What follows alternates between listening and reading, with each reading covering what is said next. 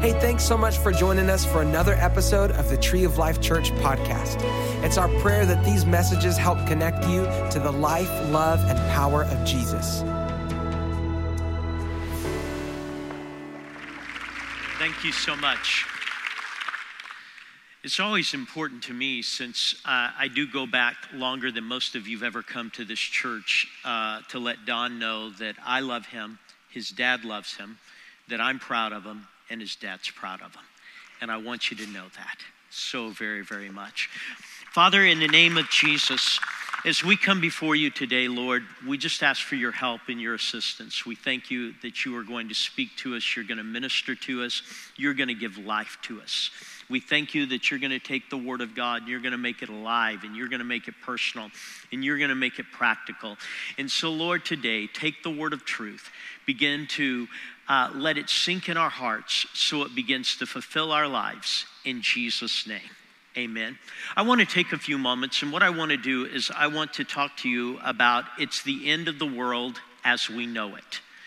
It's the end of the world as we know it. In Revelation chapter 5 and verse uh, 1, it says, And I saw in the right hand of him that sat on the throne a scroll written within, and on the back side sealed with seven seals. And I saw a strong angel proclaiming with a loud voice, Who is worthy to open the scroll and to loose the seals thereof? And no man in heaven, nor in earth, neither under the earth, was able to open the scroll, neither to look thereon. And I wept much because no man was found worthy to open and to read the scroll, neither to look thereon. You know, it's very interesting that as Jesus began to talk about the conclusion of this world, he said three things are going to happen. That as this world begins to come to an end, that three things would happen.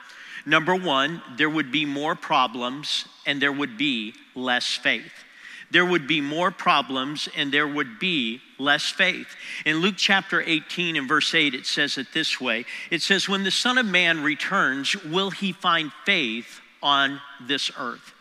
To be honest with you, that was one of those Bible verses that troubled me. I thought, how in the world could that ever be? How in the world could we ever have a verse that would say, when Jesus comes back, will there be faith on this earth? Just think of all the churches that exist. If you drive from San Antonio to here, you're passing a church every quarter of a mile. If you turn on the TV, you can see all the church you want.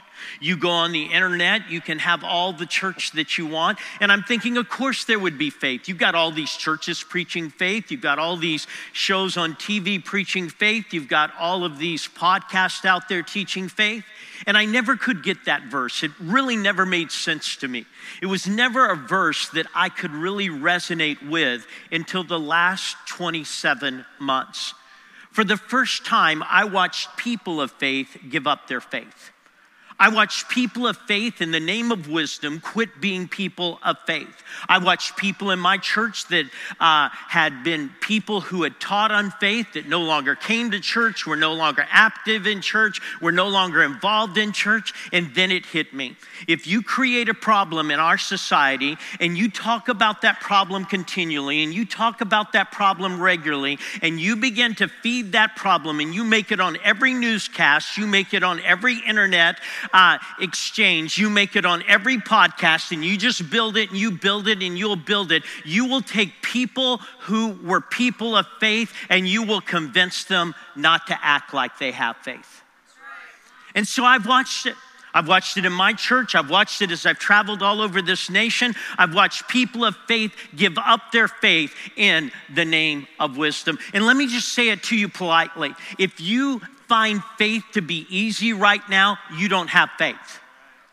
If you're not fighting for your faith, you have no faith. If you think walking in here and finding the back row of this church is faith, that's not faith. If you're not every day having to struggle with your faith, you don't have faith because right now, Faith means that you are swimming against the current. You are beginning to uh, sail into the wind. You are going against what is politically popular, what is naturally popular, what society wants. You are going against it to be a person of faith. But Jesus said that when he comes back, will he find faith on the earth? And for the first time I saw it, I watched people give up their faith in the name of a problem. And I said, God, I get it. Create a problem, talk about it, repeat it continually, and people who say they believe will act no different than people who do not believe. The second thing that Jesus said is this world begins to come back is that there will be more anger and there will be less love. More anger and less love. In Matthew 24 and verse 12, it puts it this way it says, The love of many will grow cold. It says, as he begins to return, he says that there's to be more anger and there's to be less love. There are to be more people mad at things and less people who care about things. There will be more people who will be consumed with issues of anger.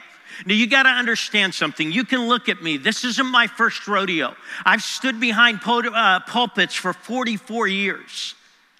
But can I tell you something that's happened over the last 15? I stand at the back of my church, and when I stand at the back of my church, people walk by. 15 years ago, when I would stand at the back of my church, I would stand there and people would ask questions like this. They would say, Can you tell us your tenets of faith? Basically what we believed.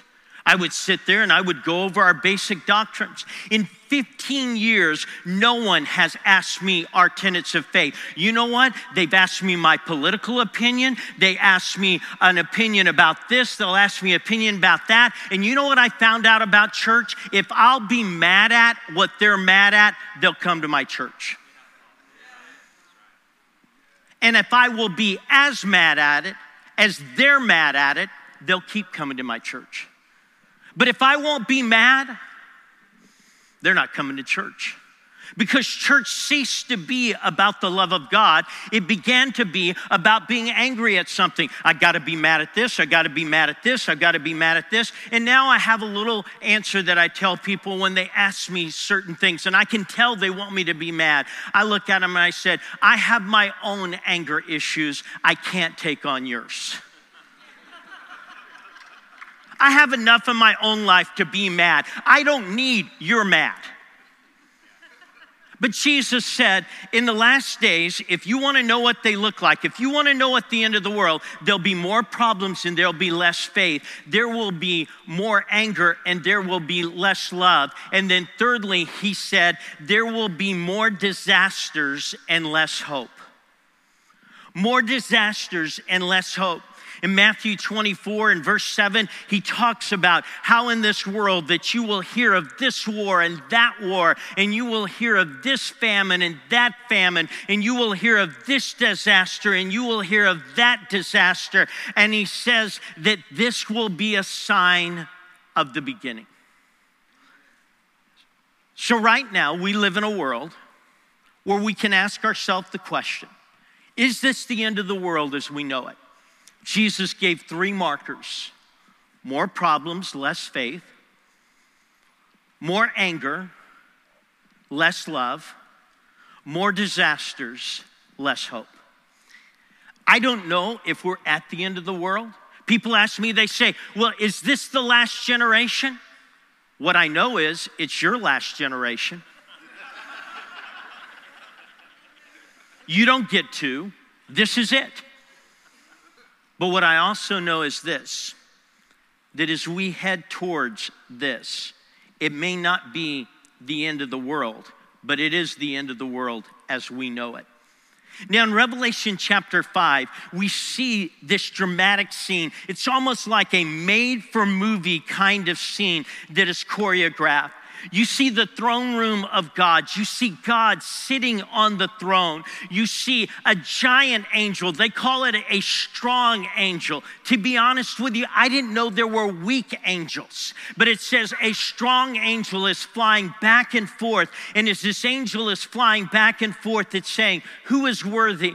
The elders, those that have preceded us in faith, are bowing before the throne. They're taking off their crowns, all their achievements, and they're putting them before the throne. In the midst of this, you begin to hear the worship of heaven. You begin to hear people beginning to ask one question Who is worthy? Who is worthy? But over to the side in the back, you see John, the last of the apostles, and he's over there and he's crying. And he is crying and weeping and weeping and crying. And he is in tears just as he watches this, as he hears the angel begin to ask the question, as he begins to respond to the moment and sees the elders and he sees the throne of God and he sees what's going on. But in the middle of this entire scene, the focus of it is what's in God's hand. Because it says that there's a scroll. And it says that, that God's holding that scroll. And as he holds onto that scroll, the angel's saying, Can anyone open it? Is there anyone in heaven? Is there anyone in earth? Is there anyone under earth that is worthy to open this? And everything is centered. Now, if you do what I do for a living, you understand this God doesn't waste words. If he repeats himself, it is because he is trying to put an exclamation point on something. But what you have in Revelation chapter 5 is this eight times in nine verses, you hear the scroll mentioned. Eight times he says the scroll, the scroll, the scroll, the scroll, the scroll. Everything's about it. What John's weeping about is the scroll. What the angels are uh, talking about is the scroll. What the elders are bowing before involves the scroll. What the Father God is holding involves the scroll. So if this scroll is the center of attention, then what is it? What is it that God's holding in his hand? What is it that the angel's talking about? What is it that John's crying about? What is the scroll? Well, to put it in simple terms, the scroll is the title deed to this thing we call planet Earth. It is the title deed.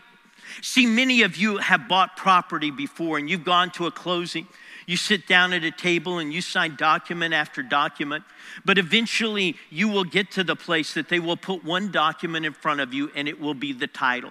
It can be the title to the car, it can be the title uh, to the home, it can be the title to the land, but they will put it in front of you and you will sign it. It is the title deed. It distinguishes who is the owner. Who is the owner? And what God is holding in his hand is the title deed to the earth. In Psalm 24 in verse 1, it says, The earth is the Lord's and the fullness thereof. In 1 Corinthians chapter 10 and verse 26, it mentions it again. The earth is the Lord's and the fullness thereof. Now, why is this scroll so important? Why is John crying about it? Why is the angel asking about it? Why does it need to be opened? See, when God created this world, he created this world perfect. There was no flaw in it, there was no disaster in it. There were no storms that devastated people's homes. There were no tidal waves that changed the coastline. There were no tornadoes. There were no hurricanes. There were no lightning events. It was created perfect. But when God created this earth, He sat down with a man named Adam. And he said, Adam, I have this dream. I want you to take this earth and I want you to begin to replenish it. I want this earth to be reflective of my will that I've created in the garden, and I want you to take it all over this world. And he looked at Adam, and what he did was he leased it to him. Now, many of you know what a lease is. You've leased a car. You've leased an apartment. You've leased a home. You've leased something. Now, when you lease something, it doesn't mean you own it. It just means for a per- period of time, you get to use it as though you own it. And so you're in that apartment and you're in that apartment for a year and you get to let that be your home. But you know that when that lease is up, it goes back to the owner.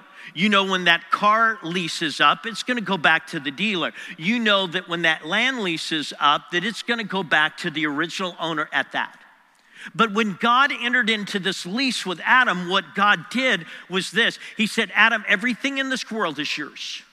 You have all the authority of everything in the sky, everything in the sea, everything under the sea. You have authority over it. That's what it says in Genesis chapter 1. You have authority over everything on the land, every creeping thing, every fowl, over fish. You have authority over everything. And he said, It's all yours. I'm leasing it to you. But there's one thing, just one thing. It's mine. Just one thing. There's one tree you leave that tree alone. Now imagine that God gives you this world in pristine condition. And everything in it you have access to. You have total authority to do what you want.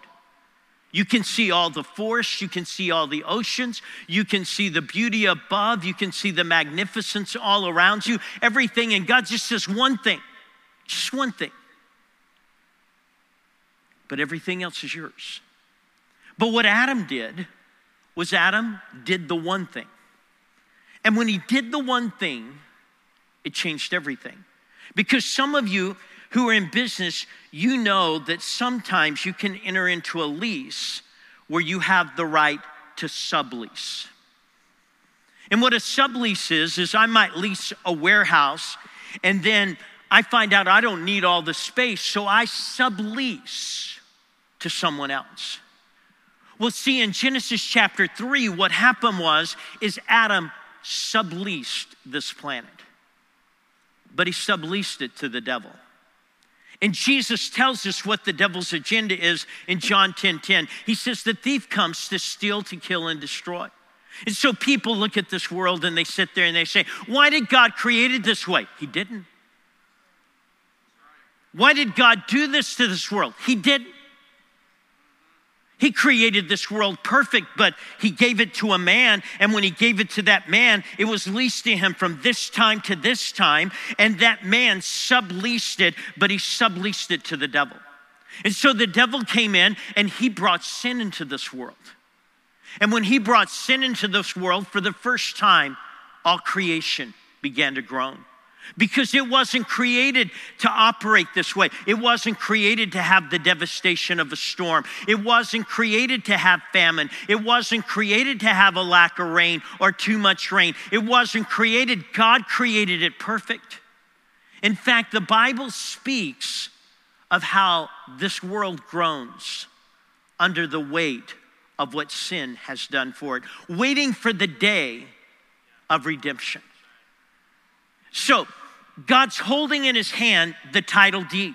And one of the things that God was saying to Adam is, You have access to this for this period of time. There's a beginning and there's an end. There's a start point and there's a conclusion point. And God's holding this. But one of the things you need to know about this scroll is this scroll was intelligent. In Zechariah chapter 5 and verses 1 through 4, it says, And then, Zechariah speaking, he says, I turned and I lifted up my eyes. I looked and behold the flying scroll. Now, don't let that begin to get you. But can you imagine being someone that's never seen a screen hanging on a wall before? And all of a sudden, you see a screen for the first time. You've never seen it. Well, to you, it looks like it's suspended in space. To us, we know what it is it looks like it's flying there. But in there, he begins to describe this scroll, and he says it's about 15 uh, feet and it's by about 30 feet. And he says, On this scroll is written the curse. And he says, This is the curse that goeth forth over all the earth. See, when you enter into a lease, you sign a document. And the document basically says this you have a right to this apartment from this period of time to this period of time. But then it begins to write in penalty clauses. It says if during this period of time you begin to put holes in the wall, you begin to do this, you begin to do that, there's going to be some penalties. And you've got to understand what Adam did, the Bible says that he sinned. He knew exactly what he's doing. He signed the lease. And it says on the back of it, the curse was written. There was nothing that happened from Genesis chapter 3 on that Adam was unaware of. There was no degree of sin. There was no degree of entry point of what sin would do. And so I get people who, they just, oh God, if God was really a loving God, it wouldn't be like this. God leased it. Adam subleased it. The devil came in and he started a destructive pattern to destroy every evidence of God on this earth. But here's what you need to know this world is as close as a Christian will ever get to hell. But this world is as close to heaven as a sinner will ever get to heaven. So you got to understand that, that as far as a Christian, when we wake up and we turn on the news and we see all the disasters that are going on, this is as close to hell as we'll ever get. But for a sinner, this world is as close to heaven as they'll ever get. So when they see a beautiful sunrise, they get a little glimpse of heaven. When they go stand over something majestic in nature, they get a little glimpse of heaven. When they get to see a baby being held for the first time, they get a glimpse of heaven. But this is close as I will ever get to hell. But it's as close as some people will ever get to heaven. Now let's go back to the scene. Why is John crying? Why is the angel questioning? What is the dynamic of this? What's going on? See, John's seeing into the future, and he's seeing what this world is going to become. He's seeing the full effect of sin on this world. And as he sees it, he says, It can't keep going. It can't keep going like this. It's got to come to an end. The angels are saying, This has got to come to an end. This world can't keep going like this. And I know exactly what John is talking about. I've held the hand of 17 people when they've took their last breath and left this planet. I don't want to do it again. All 17 of them went to heaven, but never once was it any fun. I don't want to see any more death. I don't want to see anybody else dying of cancer. I don't want to see another kid that's addicted to drugs. I don't want to see another marriage that's being torn apart by divorce. I don't want to see, and you can just put in your list what you don't want to see. I've seen enough of it in 44 years, standing by people's side. I've seen the pain of sin, I've seen what sin will do. But see, sin compounds. So you get old people and old people, oh, I wish for the good old days when it would be like that. They're not coming back. The Bible says sin will abound. But there's only one thing that can abound more than sin. It says sin abounds, but grace abounds much more. It's the only thing. But John's looking at this world and he's saying, God, you got to stop this. You got to put a, pull the plug. You've got to do it. And so it's at that particular point that they're looking for someone. See, this lease was entered into with Adam, a perfect man. And therefore, the only one who can begin to say the lease is over is another perfect man. But what happened was that Adam was created perfect. But every other person born in this world, because sin is passed down from the Father, that sin is passed down generation upon generation. So the only way that there could be a perfect man in this world was he had to be born of a virgin. So when we celebrate Chris, uh, Christmas, it's the only thing that distinguishes. And they're looking for that in Revelation 5. There's no one in heaven, no one in earth, no one under earth except the lion of the tribe of Judah, except the root of David. And all of a sudden, Jesus comes on and he's going to open, and everything in the book of Revelation from this point on is what happens after Jesus opens the scroll. Now, here's my question this is one of the most dramatic scenes in all of the Bible. Why does it matter to you? I mean, let's just be honest. You're in church today. Some of you, if there'd have been anything else going on, you'd have been anywhere else other than church. But you're in church today. You happen to hear this guy that looks a little bit old and crusty. You hear him talk about Revelation. What does that mean to you? Why does it matter? I mean, let's say everything that I say is absolutely true. What can you do about it? You can't grab the scroll. You can't open the scroll up. You can't make it go faster. You can't do anything. Why in the world does God want anyone in New Braunfels, Texas to know this? I think there's three lessons that God wants. First of all, God wants you to know that the clock is ticking. That this world as we know it, the clock is ticking. That every day the clock ticks. It's just ticking.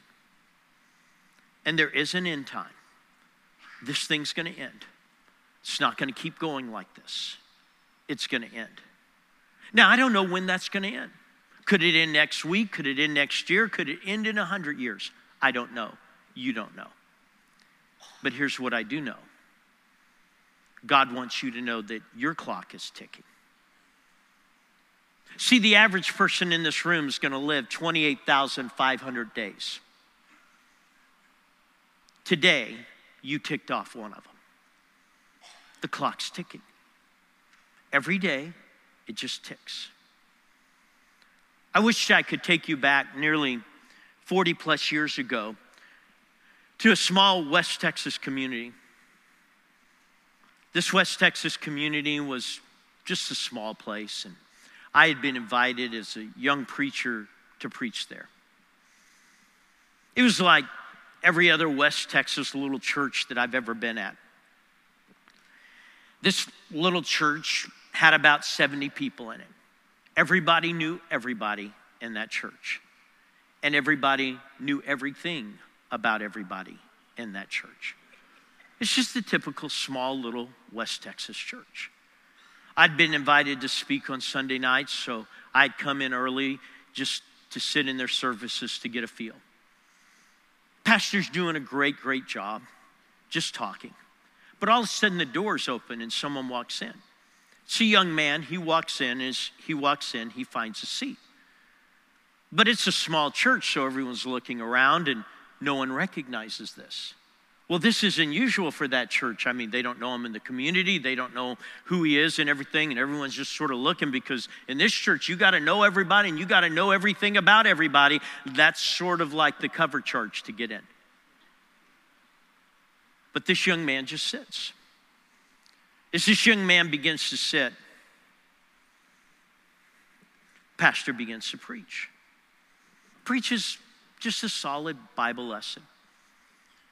But what happens is this he closes and he begins to give the altar call.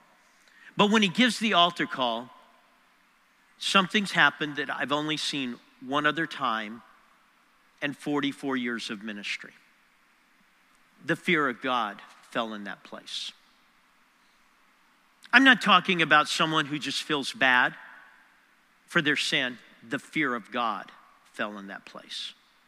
An intense fear began to fill in that place. Everyone could feel it, everyone. People who knew God were repenting. People who had already repented were repenting. And, and people who had just repented were repenting. The fear of God hit that place. So the pastor gives the altar call. No one responds. He does something that's uncomfortable. He gives it again. No one responds. He gives it again. No one responds. Everyone can feel that God's doing something. It's tangible. It's not one of those things, well, did you feel that today? Everybody felt it. But here's the thing no one responded. The next day, the pastor and I are sitting in his office, and the sirens go off in the community. It's a small West Texas town, and being a small West Texas town, they don't have a fire department. They have a volunteer fire department, and all of a sudden the sirens go off, which means something's happened. Everyone in the community knows something's happened. They just don't know where, and they don't know to who. Well, as a result of that, we're just sitting there, and about an hour later, someone came to the pastor's office and said, Did you hear? Well, we had been talking. Said, No, we hadn't heard. He said, Do you remember that young man that had come into the service?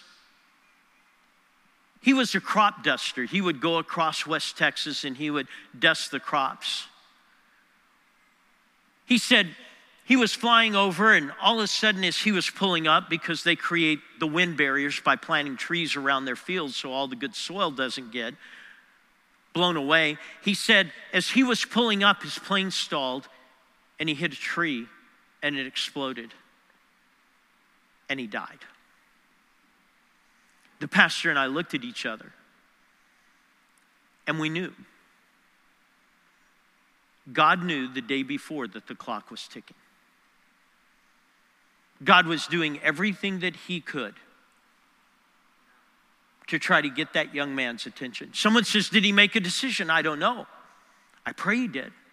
I pray he felt what we felt and he knew what we knew and he made a decision. And someone says, Well, I don't like that because that talks about heaven, but it also talks about hell. Let me just be totally transparent. If you don't want a little bit of Jesus down here, you're not going to want a lot of Jesus up there. Because heaven's about a lot of Jesus. It's not about a little bit of Jesus. If you can't handle a little bit of Jesus down here, you're not going to handle heaven. It's going to be hell to you. People say, I hear it all the time. Hey, I want to go to heaven so I can see my family. Heaven's not about your family, it's about seeing Jesus. And so there's a lot of people who don't want to go to hell, they just don't want to be with Jesus. But that day, the clock was ticking. See, I don't know where your clock is, but the clock's ticking. The average person is 28,500 days. Some of you are going to be the under of that. Some of you are going to be the over. Some of you taking your calculator out and you've already figured out exactly what that means. Some of you ha- are playing with house money. Had to give an illustration some of you could relate to.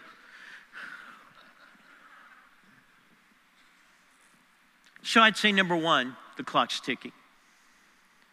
Number two, faith isn't going to become easier, it's going to be harder. And if you're not willing to fight for your faith, you will be somebody who used to have faith. And I believe God wants us to know that. That faith isn't an accident, it's something that you have to fight for. But thirdly, in the book of Jude, verse 20, remember we said that in the last days problems will go up and faith will go down and anger will go up and love will go down? Jude was writing about the last days, and he wrote this in Jude, verse 20.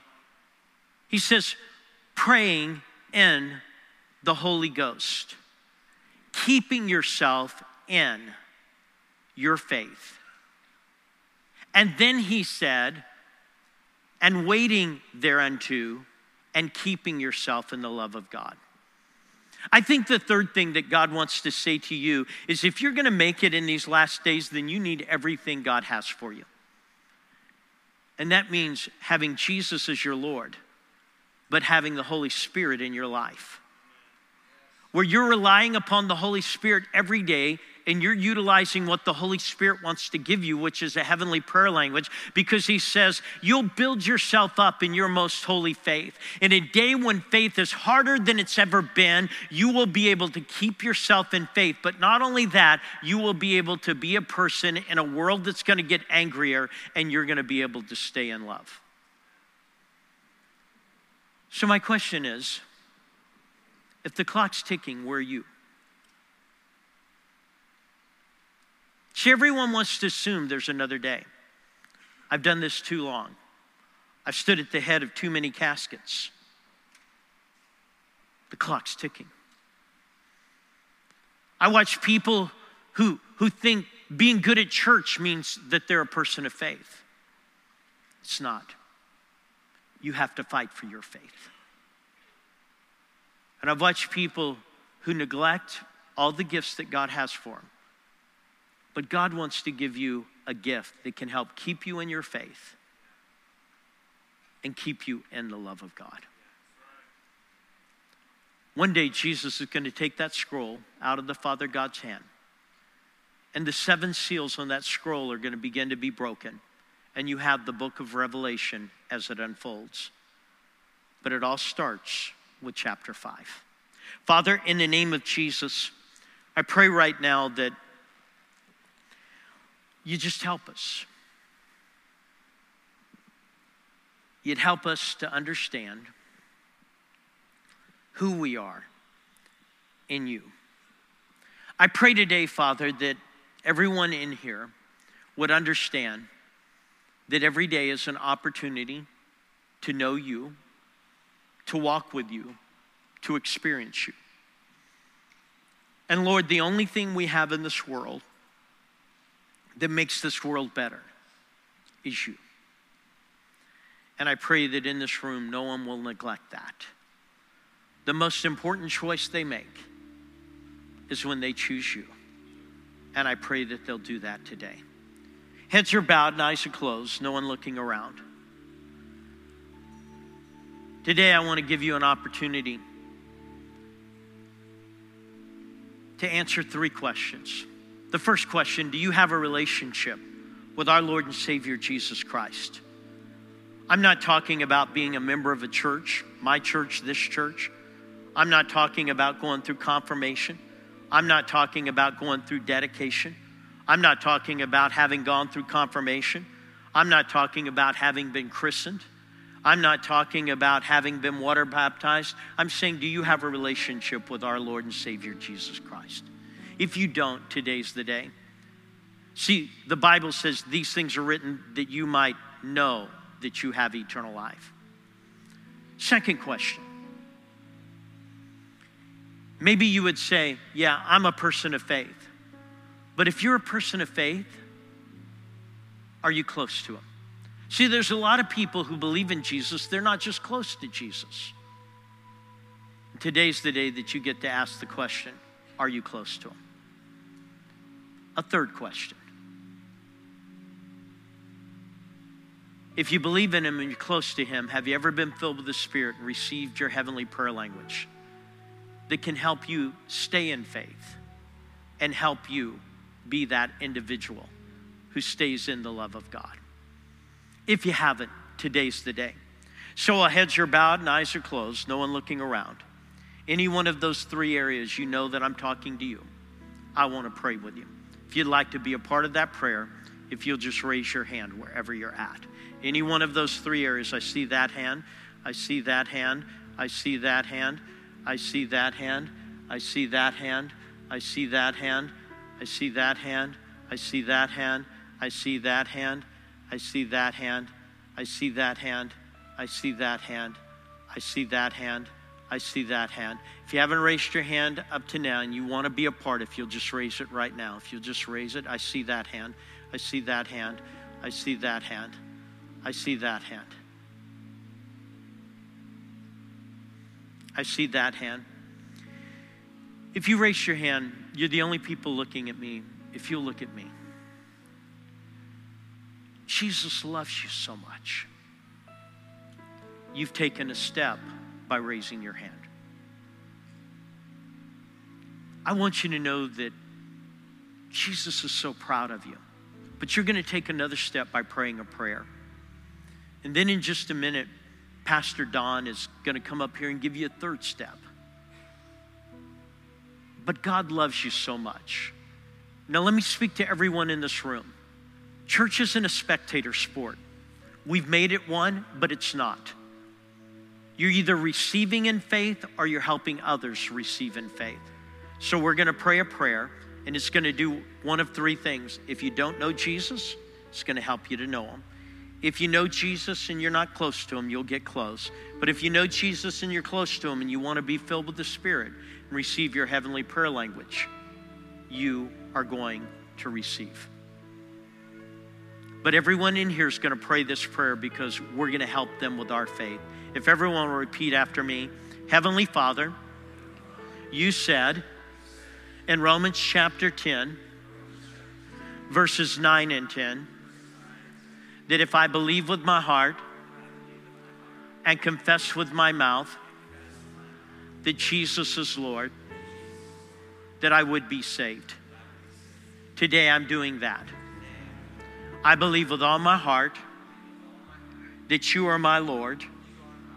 Therefore, I thank you for saving me and changing my life forever in Jesus' name.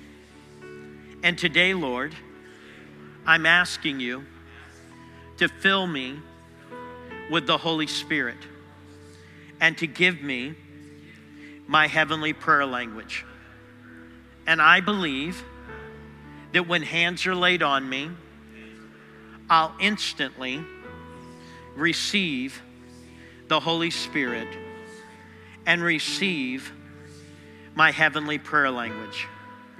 I believe that when hands are laid on me, I will instantly receive the Holy Spirit and my heavenly prayer language in Jesus' name. Amen. Don, I'm so proud of you. Thank you for all you do to make heaven bigger and the kingdom of God better.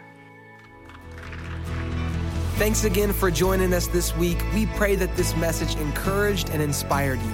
If you want to find out how you can be a part of Tree of Life, just go to our website, treeoflifechurch.org. Don't forget to subscribe to this podcast and share it with a friend.